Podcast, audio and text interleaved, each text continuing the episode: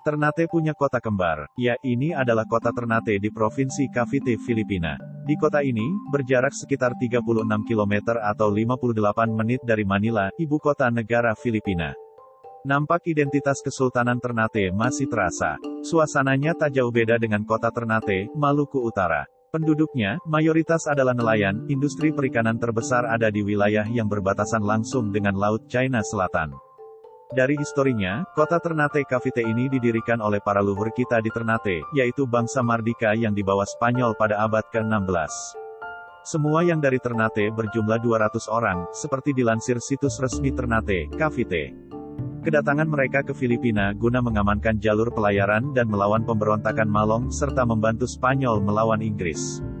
Kaum Mardika ini paling istimewa dalam kekuatan garnisum Spanyol di Manila. Keberaniannya dan keganasan dalam pertempuran sangat ditakuti. Dalam kemenangan setiap pertempuran, mereka selalu merayakan dengan tarian sakele atau cakalele, tarian perang yang diwariskan oleh luhur. Kaum Mardika dikenal dengan sebutan Ternatenos, bahkan peran dari orang-orang Ternate ini sukses dalam gerakan revolusi kemerdekaan Filipina orang Ternatenos berjuang bersama masyarakat Tagalog untuk menghantam Spanyol yang telah membawa mereka ke Filipina dari Pulau Ternate. Kembali ke kota Ternate di Cavite, wali kota sebelumnya bernama Herminian Celindok adalah asli berdarah Ternate, luhurnya dari kaki Gunung Gamlamo. Saat ini wali kotanya dipimpin oleh Lamberto de Bambao, kalau lihat dari face-nya Ternate bangetlah.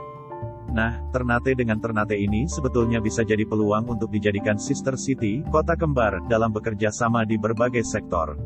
Ya, tentunya supaya dua kota ini terintegrasi, maka kita bisa hilir mudiknya dengan mudah.